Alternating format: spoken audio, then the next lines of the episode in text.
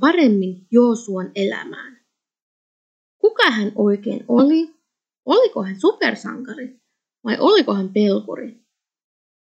Joosuasta tuli Mooseksen kuoleman jälkeen israelilaisten johtaja.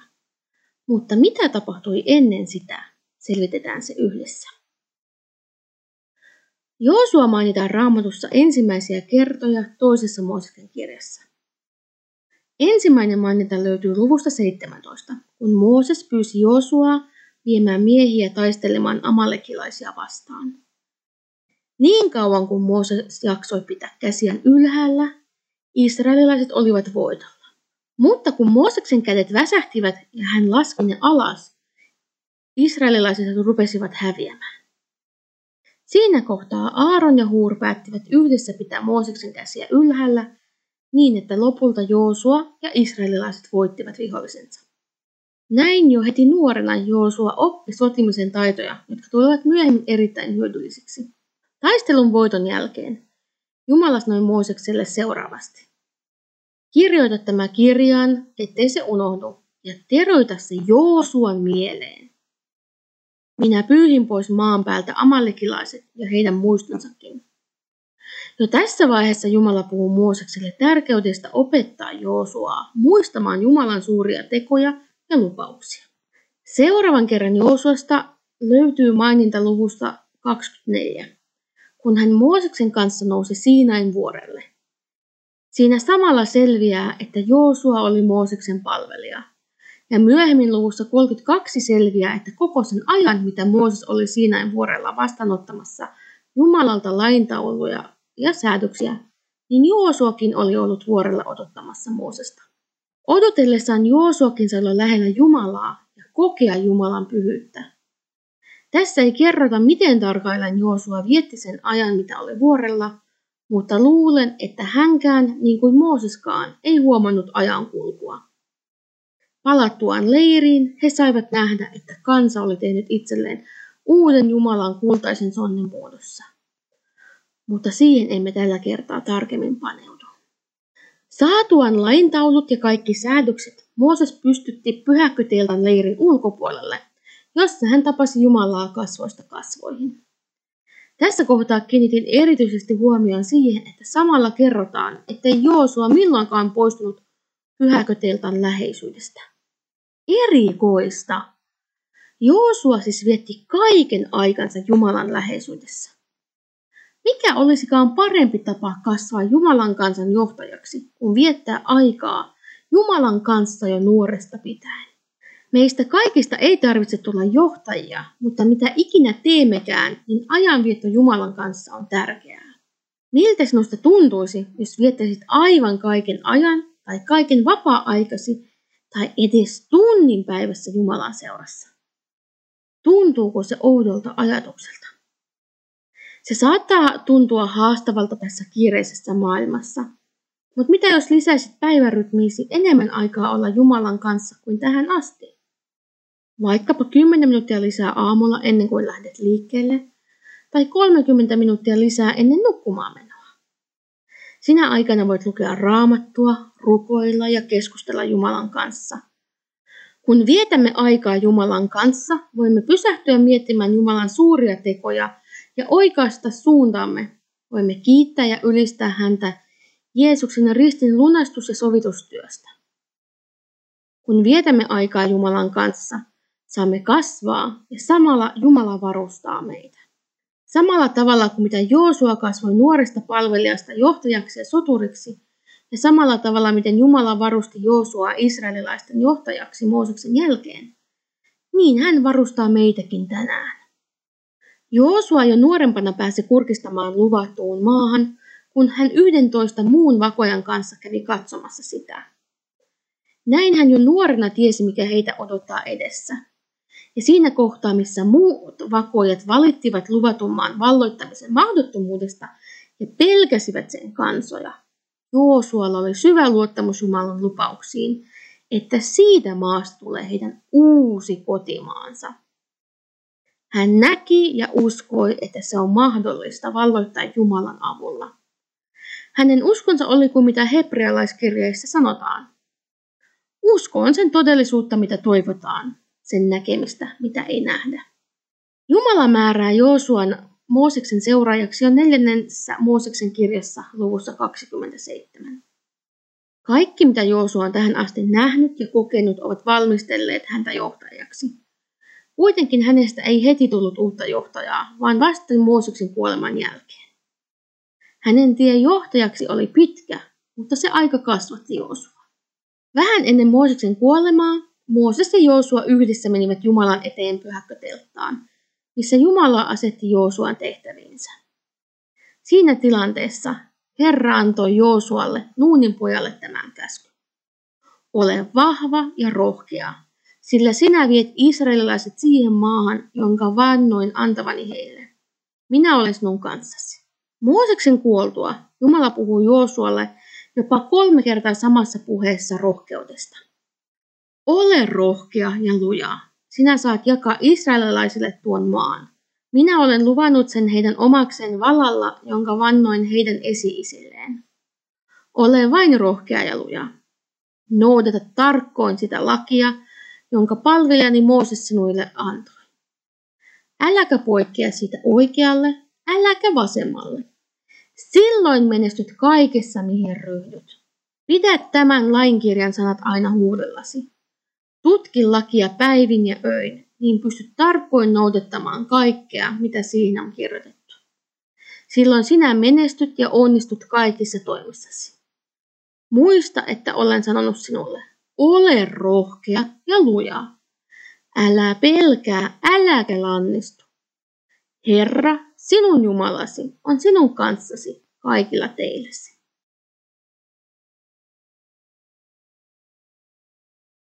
yrittänyt uida joen vastarannalle.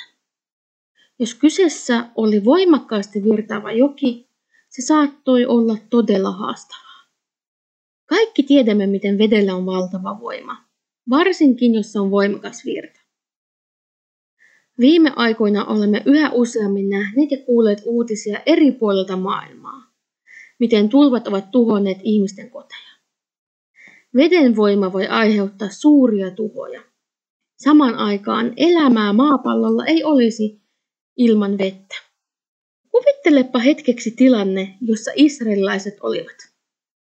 Suuri kansa seisoi voimakkaan Jordanjoen rannalla. Toisella puolella jokea odotti luvattu maa, mutta esteenä olikin suuri, tulviva joki. Siellä oli parhaillaan meneillään elonkorjuun aika ja Jordan tulvi kaikkialla yli äyriäittensä. Miten israelilaiset pääsisivät ylittämään joen? Miten he saisivat tavarat siirrettyä toiselle puolella jokea kuivina?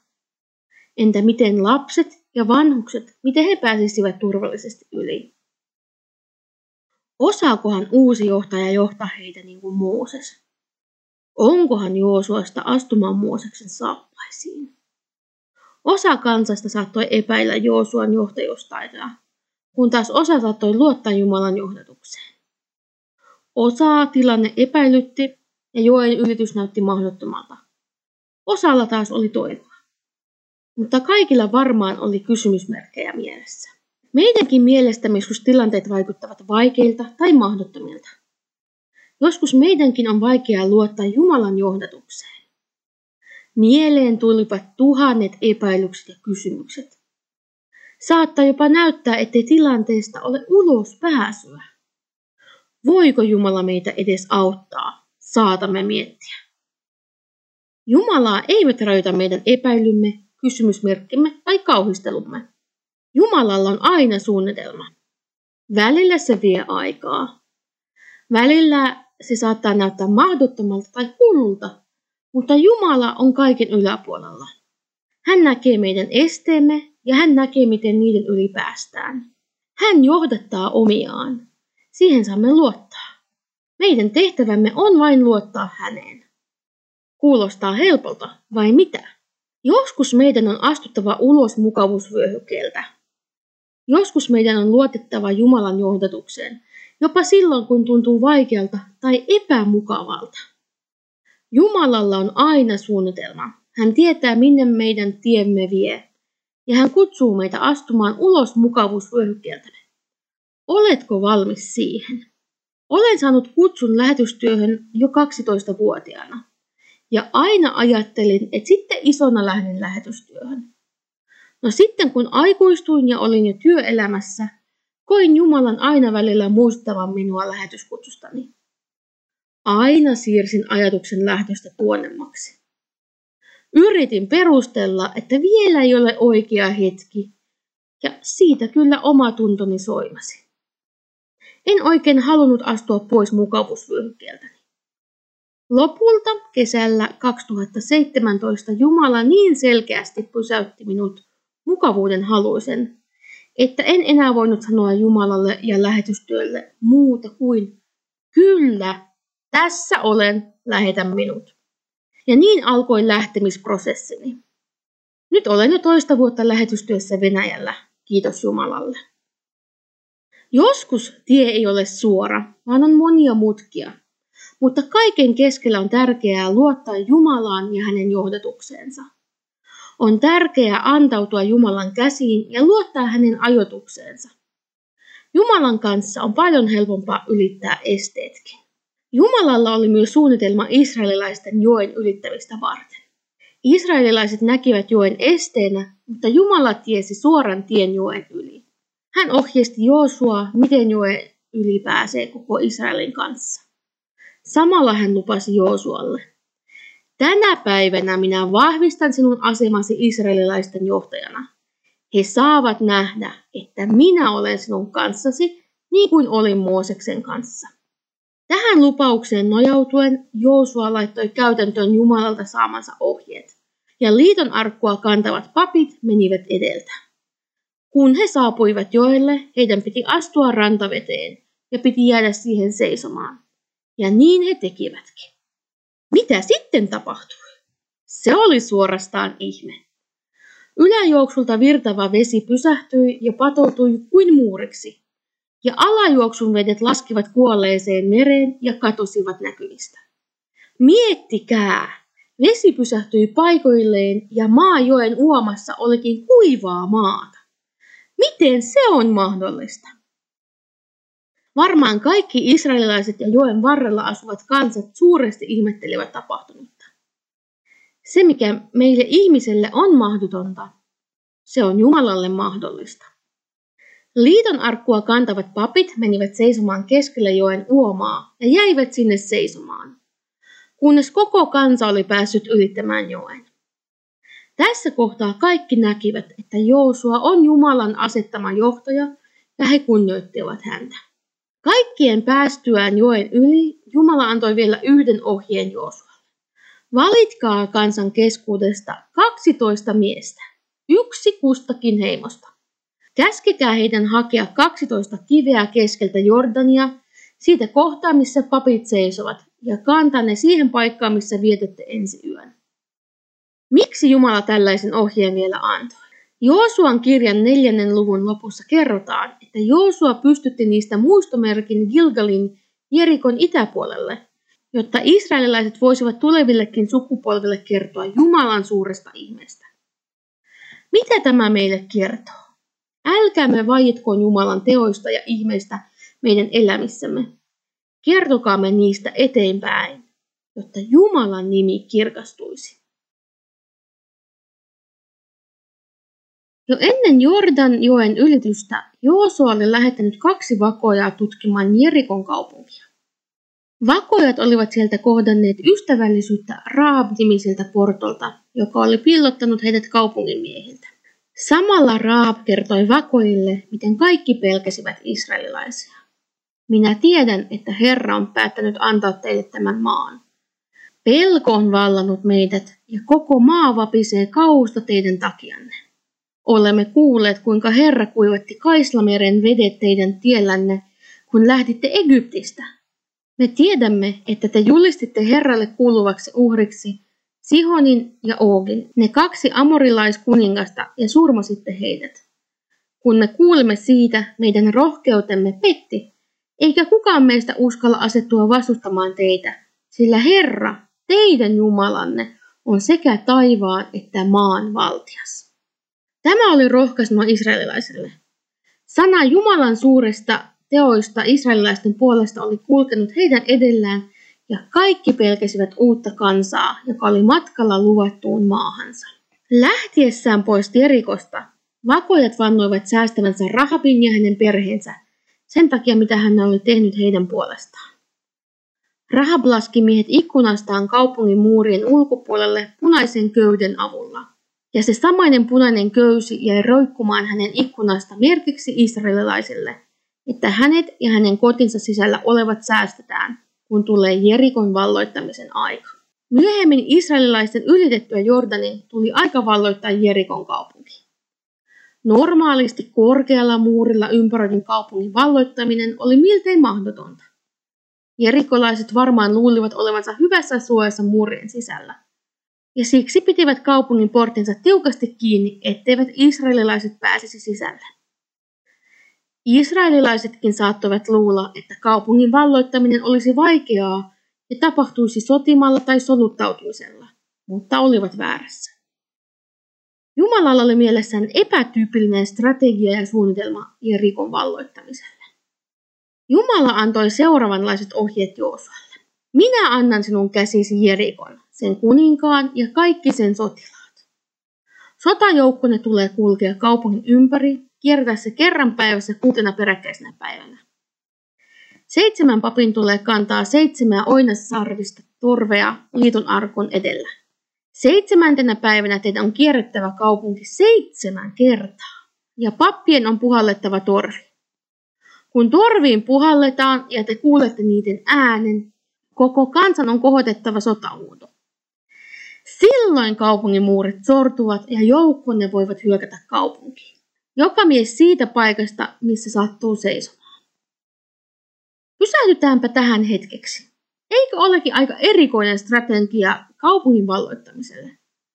Sotajoukon tulee kiertää kaupunki kuutena peräkkäisenä päivänä ja samalla pappina on kannettava liiton arkkua ja vielä seitsemän muun papin on puhallettava torvensa. Miettikääpä, miltä tämä tuntui jerikolaisilta, joilla ei ollut hajuakaan Jumalan suunnitelmasta. Ekana päivänä, kun näkivät ja kuulivat israelilaisten kiertävän kaupunkia, olivat varmaan kauhusta kankeina.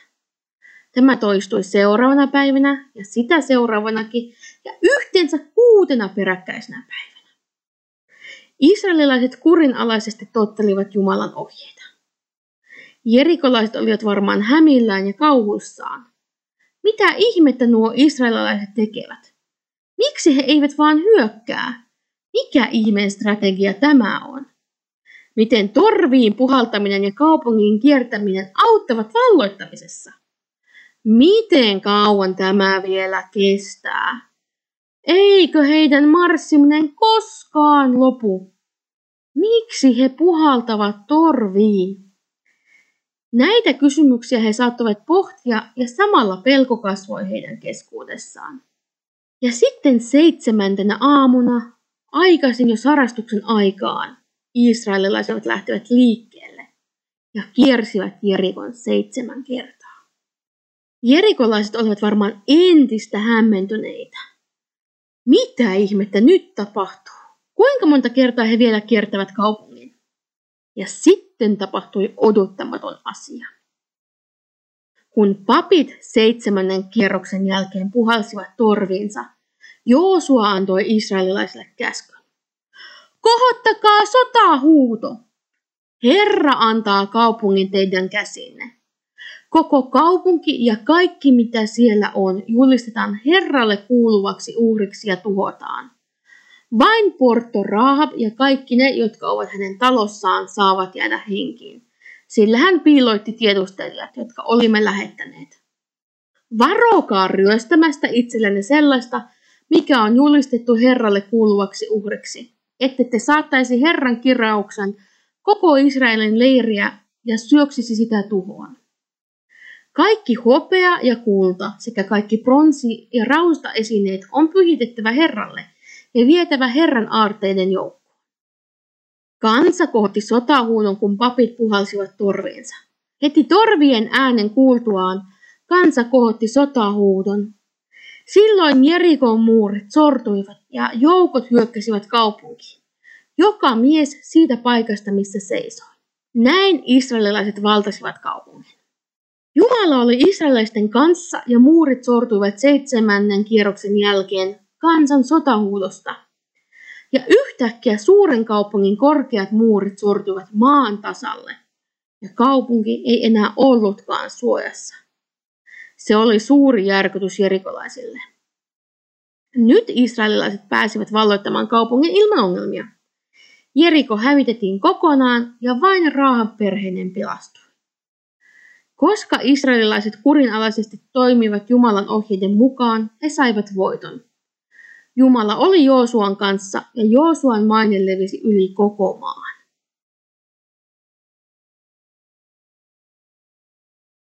Jeriko oli nyt valloitettu. Varmaan muidenkin kaupunkien valloittaminen sujuu yhtä helposti, vai mitä? Mutta se ei ole itsestään selvää. Hengellisen menestymisen jälkeen piilee vaara. Usein hengellisen voiton jälkeen olemme alttiita synnille. Menestys voi tehdä meidät ylpeäksi. Menestyksen jälkeen meillä on taipumus liittää se itseemme ja tehdä asioita omin voimin, vaikka Jumala teki työn menestyksen eteen. Ja se johtaa monesti syntiin. Näin seuraavaksi tapahtui israelilaisillekin. Ennen Jerikon valloittamista israelilaiset pyysivät Jumalalta johdatusta, mutta ain kohdalla niin ei tapahtunut. Ennen aita Joosua lähetti vakoja selvittämään tilanteen ja luotti heidän arvioinsa hyökkäystä varten. Ylpeys nousi eteen ja niin he kokivat tappion. Heidän ylpeydensä yhdessä Akanin synnin kanssa oli osa syy heidän tappionsa. Sen sijaan, että he olisivat etsineet ensin Jumalaa, joka olisi voinut paljastaa heille Akanin synnin, he olivat ylpeitä ja ajattelivat, että he voisivat tehdä tämän yksin. Meidän on muistettava, että hengellinen menestys on joka kerta riippuvainen Herrasta. Kun luotamme itseemme, olemme alttiita synnille. Ja monesti ne ovat niin sanotusti salaisia syntejä, joita itse emme edes näe tai joita yritämme piilotella ja unohtaa. Mutta mikä oli Akanin synti? Siitä kerron kohta. Ennen sitä kerron tapahtumasta lapsuudestani, kun yritin piilotella virhettäni. Olimme vanhempeni kanssa valmistautumassa lähtemään pidemmälle reissulle. Minä olin silloin alakoululainen ja olin innoissani tästä reissusta. Tavarat oli jo pakattu. Enää piti ne vain viedä auto. Isä ajoi auton kodin oven eteen ja jätti sen käyntiin. Minä juoksin niin kovalla vauhdilla autoon ja paiskasin oven kiinni, että se lähti liikkeelle. Isä oli unohtanut laittaa käsijarrun päälle. Auton edessä oli betoninen pinkispöytä, jonka alle auton nokka ajautui niin, että konepeltiin tuli kunnon isoja naarmoja. Tajuttuani, mitä tein, nopeasti juoksin takaisin omaan huoneeseeni ja teeskentelin olleni siellä koko ajan. Kun isä näki auton konepellin olevan pingispöydän alla, hän järkyttyi. Miten näin pääsi tapahtumaan, sillä auto oli ollut tasaisella ja kauempana pingispöydästä? Minä olin hiljaa, en uskaltanut myöntää osuuttani asiaan. Pelkäsin isän suuttuvan. Päivät vierivät, kuukaudet vierivät ja vuodetkin, enkä vieläkään uskaltanut myöntää asiaa. Silti asia painoi mieltäni koko ajan. Tapahtuneesta ehti mennä yli kymmenen vuotta ennen kuin kerroin osuudestani siihen. Isäni ei suuttunut niin kuin olin pelännyt. Hän sanoi vihdoin saaneensa ratkaisun mysteeriin. Olisinpa aiemmin kerronut hänelle tästä. Kerrottuani koin helpotuksen taakasta, jota olin salaa turhaan kantanut. Jerikon valloitettua kaikki luulivat, että kaikki on kunnossa, mutta niin ei ollutkaan. Joosua oli antanut käskyn, ettei mitään saa ottaa itselleen Jerikon saalista. Varokaa ryöstämästä itsellenne sellaista, mikä on julistettu Herralle kuuluvaksi uhriksi, ette te saattaisi Herran kirouksen koko Israelin leiriä ja syöksisi sitä tuhoon. Kaikki hopea ja kulta sekä kaikki pronssi- ja rautaesineet on pyhitettävä Herralle ja vietävä Herran aarteiden joukkoon. Nykypäivänä on laajalle levinnyt ajatus, että voimme tehdä mitä tahansa, mikä on parasta itsellemme, kunhan se ei vahingoita ketään muuta. Mutta todellisuudessa kaikilla asioilla, jotka ovat Jumalan suunnitelman ja normien ulkopuolella, eli synnillä, on seurauksia meille itsellemme, mutta myös ympärillämme oleville. Näemme tämän selvästi Akanin synnin kohdalla Joosuan kirjan luvussa seitsemän. Hän ei totellut Jumalan käskyä, joka liittyi hävitettäväksi omistettuihin asioihin. Hän näki joitakin hopeaesineitä, rupesi himoitsemaan niitä ja ajatteli, että hänen on parasta ottaa ne ja että se ei vahingoittaisi ketään muuta. Hän yritti piilottaa syntinsä ja hautasi nämä esineet maahan. Hänen syntinsä vuoksi 36 miestä kuitenkin kuoli taistelussa aita vastaan. Jumala kertoo Joosualle selvästi, että Akanin synti vaikutti kaikkiin israelilaisiin, ja heidän oli käsiteltävä synti ennen kuin he voisivat nähdä hengellistä menestystä. Nykyäänkin kaikki mitä teemme liittyy toisiinsa, vaikka emme sitä aina tajua.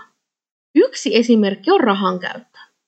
Jos olemme jatkuvasti velkaa, emme välttämättä pysty antamaan kymmenyksiä seurakunnalle ja Jumalan työhön ympäri maailmaa. Seurakunta ja lähetystyöntekijät eivät saa tarpeeksi taloudellista tukea, ja niin he välttämättä eivät pysty seuraamaan Jumalalta saatuaan kutsua. Hyvä uutinen on, että meitä ei ole tuomittu kuolemaan syntiemme vuoksi.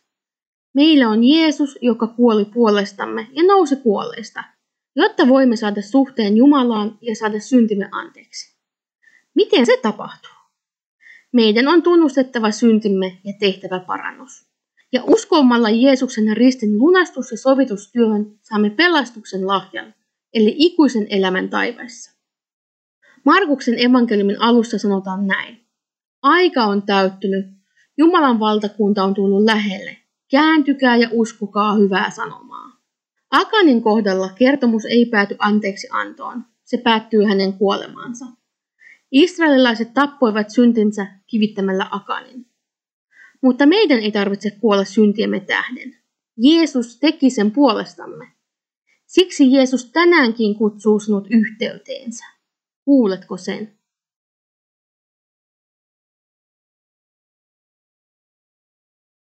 Millaisen perinnön Joosua jätti jälkeensä? Millaisia esimerkkejä hän jätti meille? Mitä voimme oppia häneltä? Joosua oli Jumalalle kuulijainen koko elämänsä aikana. Kansa kunnioitti häntä ja hänen maineensa oli levinnyt myös naapurikansojen keskuuteen. Yksi Joosuan antama esimerkki on rohkean uskon esimerkki. Ja sen yhtenä esimerkkinä ovat Joosuan kirjan luvun 10 tapahtumat. Siinä näemme Joosuan puhuvan esteilleen. Kuulit oikein. Päivä oli pitkä ja uuvuttava. Taistelu oli vielä pahasti kesken ja aurinko oli ruvennut laskeutumaan. Joosua huomasi, että vielä tarvitsisi päivän valoa voittaakseen kyseisen taistelun, joten hän puhui auringolle. Aurinko, pysy paikallasi Gibeonissa. Kuu, ole liikkumatta Ajalonin laakson yllä. Ja niin oikeasti tapahtuikin. Ja niin aurinko pysyi paikallaan ja kuu oli liikkumatta, kunnes kansa oli koostanut vihollisilleen. Näin on kirjoitettuna oikeamielisten kirjassa. Aurinko seisahtui taivaanlaelle kokonaiseksi päiväksi eikä kiirehtinyt laskemaan. Sellaista päivää, jona Herra tällä tavalla myöntyi ihmisen pyyntöön, ei ole koskaan aikaisemmin eikä myöhemmin. Herra kävi sotaa Israelin puolesta. Miten suuri ja rohkea usko Joosualla olikaan? Joosua uskoi ja luotti Jumalaan, ja Jumala kuuli Joosuan pyynnön. Voimmeko me saada auringon pysähtymään? Onko Jumala kiinnostunut siitä, että me luotamme siihen, että hän taistelee taistelumme? Onko Jumala kiinnostunut siitä, että pysähdymme rukoilemaan?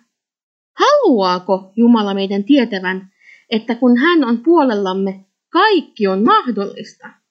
Käskeekö Jumala meidän uskoa ja nähdä vielä suurempia ihmeitä kuin mitä Jeesus näki maan päällä?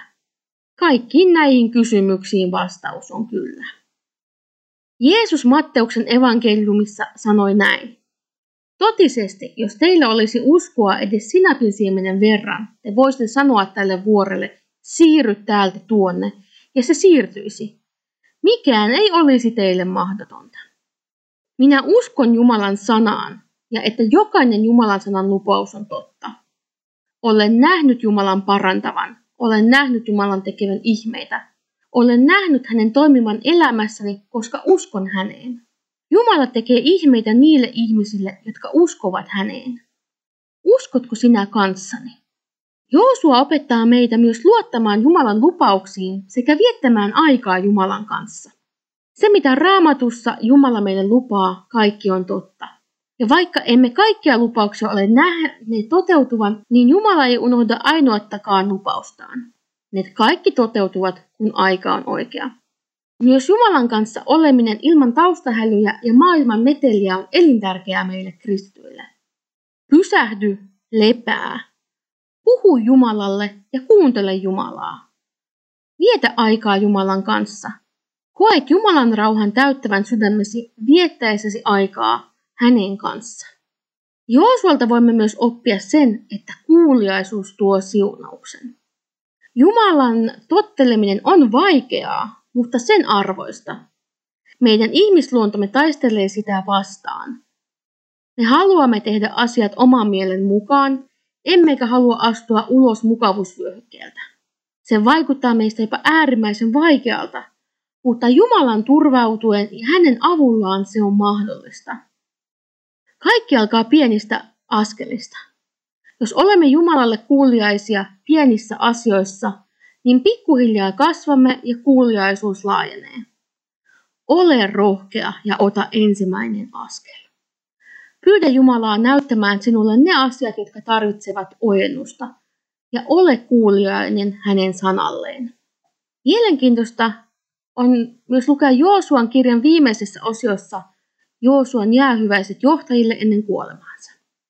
Lyhyesti sanottuna hän muistutti johtajia siitä, että Jumala piti heille antamansa lupauksen, taisteli heidän puolestaan ja johti heidät tähän hämmästyttävään luvattuun maahan. Jumala teki sen, eivät he.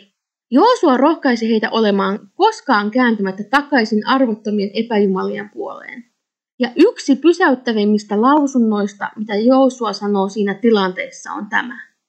Mutta jos Herran palveleminen ei tunnu teistä toivottavalta, niin valitkaa tänä päivänä itse, ketä palvelette. Palveletteko niitä jumalia, joita esi-isänne palvelivat Eufratin tuolla puolen, vai amorialaisten jumalia, joiden maassa te asutte?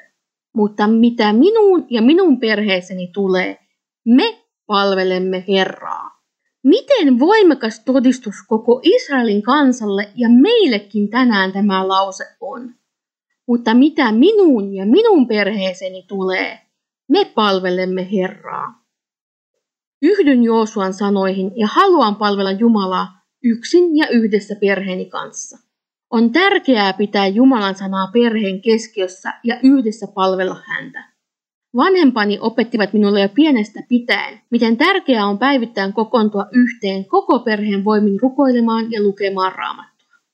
Kun Jumala on perheen keskiössä, hän yhdistää, voimistaa ja siunaa koko perhettä. On äärimmäisen tärkeää antaa esimerkki tuleville polville, miten koko perheenä yhdessä voimme palvella Jumalaa. Oletko tehnyt päätöksen, että mitä tahansa tapahtuukin, miltä sinusta tuntuukaan, millaisia esteitä kohtaatkaan, silti palvelet Herraa. Mieti asiaa ja tee päätös. Taistelkaamme yhdessä uskon hyvää taistelua seisoen pystyssä ja ylpeinä tunnustamalla yhdessä. Minä ja minun perheeni palvelemme Herraa.